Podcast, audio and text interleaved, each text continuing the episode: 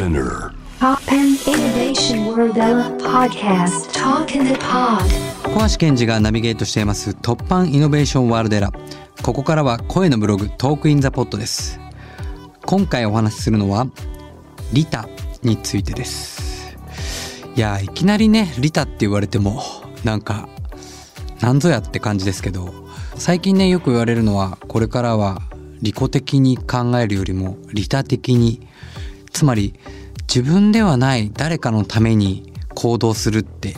まあ、それが大事だよって言われますけどいやそもそもね自分自身のこともまだままならないのに他人のためなんて考えてる余裕ないよって思うかもしれませんけどでも実は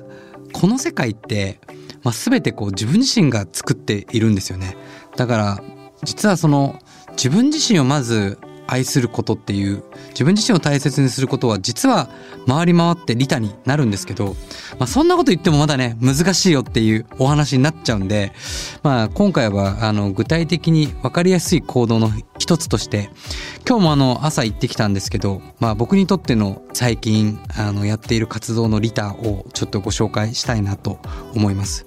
あのまあ、実は2年ぐらい前ですかね神社の専門誌あの和合っていうねこれすごいマニアックな雑誌ででも実はあの日本全国の神社の宮司さんがみんな見てるっていうあの雑誌があるんですよ。で実はその中であの僕ある社長さんあの関西にいる塚田さんっていう方と対談させてもらった時にその方が始めた活動があの1万人のお宮奉仕っていうタイトルの活動でこれ何かっていうと神社の掃除をご奉仕としてするっていう活動なんですよね。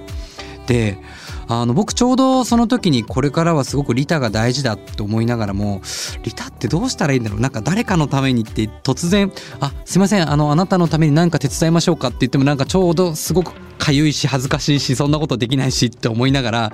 かといってなんかボランティアって言ってもなかなか大きなことがないと日常的に触れ合いにくいしとかって思ってたんですけどでも神社って僕結構、まあ、皆さんもねお正月とか行ったりとかあと断るごとに行ったりする人もいると思うんですけど神社ってなんとなくみんなお願い事しに行くところみたいなこと思っていると思うんですけどでも僕らって何からできてるのって言ったらあらゆるまあ自然だったりとかに生かされて生きていますよね。で僕らは我々はねこう日本人はもともと持っていた今日中島さんも言ってましたけど八百万の神って全てのものに神が宿ってるっていう考え方をずっと持っていた民族でその中で自分自身ももちろん神だし自然そのものがすごく神。その神様の、まあ、お膝元にお願いしに行くだけじゃなくてやっぱご奉仕するって掃除するってこれめちゃめちゃ利他だなって僕は思ってだから誰かっていう特定な人じゃなくて生かされてるものそのものに感謝をするっていうなんかそういうご奉仕があるっていう風に聞いた時に僕ぜひやらせてくださいって言ってあのやらせていただいてで最初こう参加してったんですけどまあなかなか最初は関西の方面でね広がってってで東京でやってもまあもともと結構入られた方が、まあ、今コロナ禍っていうこともありね15人とか20人ぐらいしかやっぱり入れないので掃除をするっつっても。でまあ結構主婦の方たちもすごく多かったんですよね。平日やられたりするから。でもこういう活動をやっぱ若い人にも知ってもらいたいなと思って。でまあ月に1回小橋組っていうね組を作らせていただいて若い人まあ若いって言っても僕もう若くないんですけどまあ僕よりそして下の人も含めて若い人たちに活動してもらいたいなと思って月1で神社を掃除してるんですけども。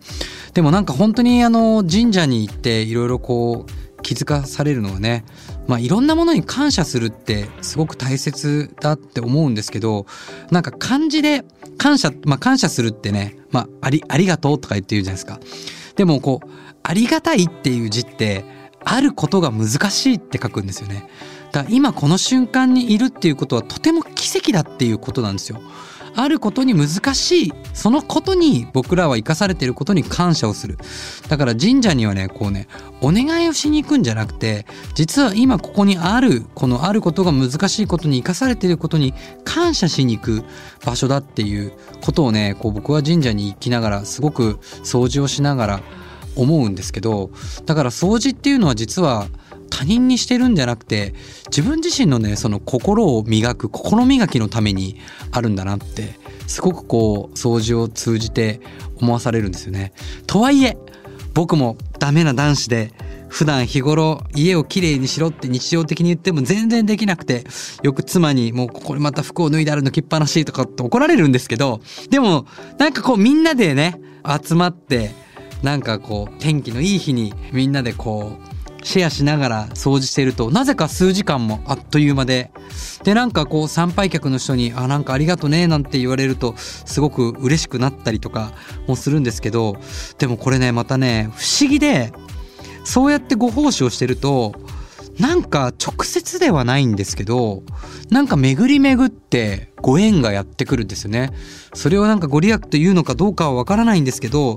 もちろんそれを求めてやるのは本末転倒ではあるんですけど本当に不思議な縁と縁っていうのがつながってってまあ人ってまあ物事をどう捉えるかだと思うんですけどきっと今目の前でこうやってやってるご奉仕も誰かのためになって自然のためになってそんなこう自然のこのまたご縁が自然とともに自分に返ってくるっていうね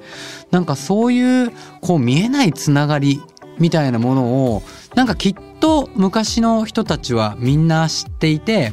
なんか当たり前に誰かが困っていたら手を差し伸べるっていうことをしていたんだろうなって。でそこには特に直接的見返りは求めないけどもでも誰かのために何かをすることは自分が何か誰かにしてもらえることにもなるし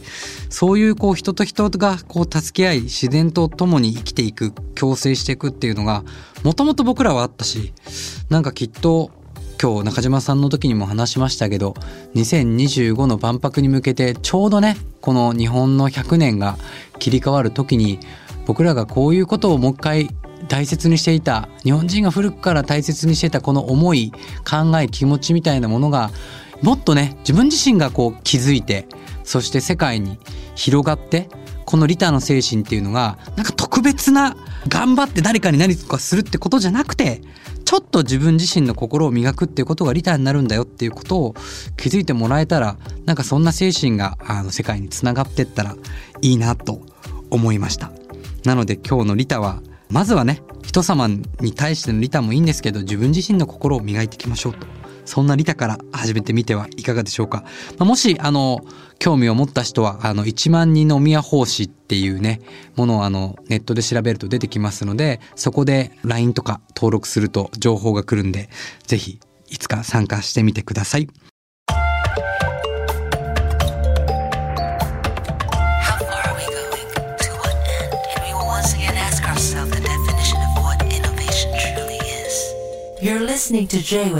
Innovation World Era podcast.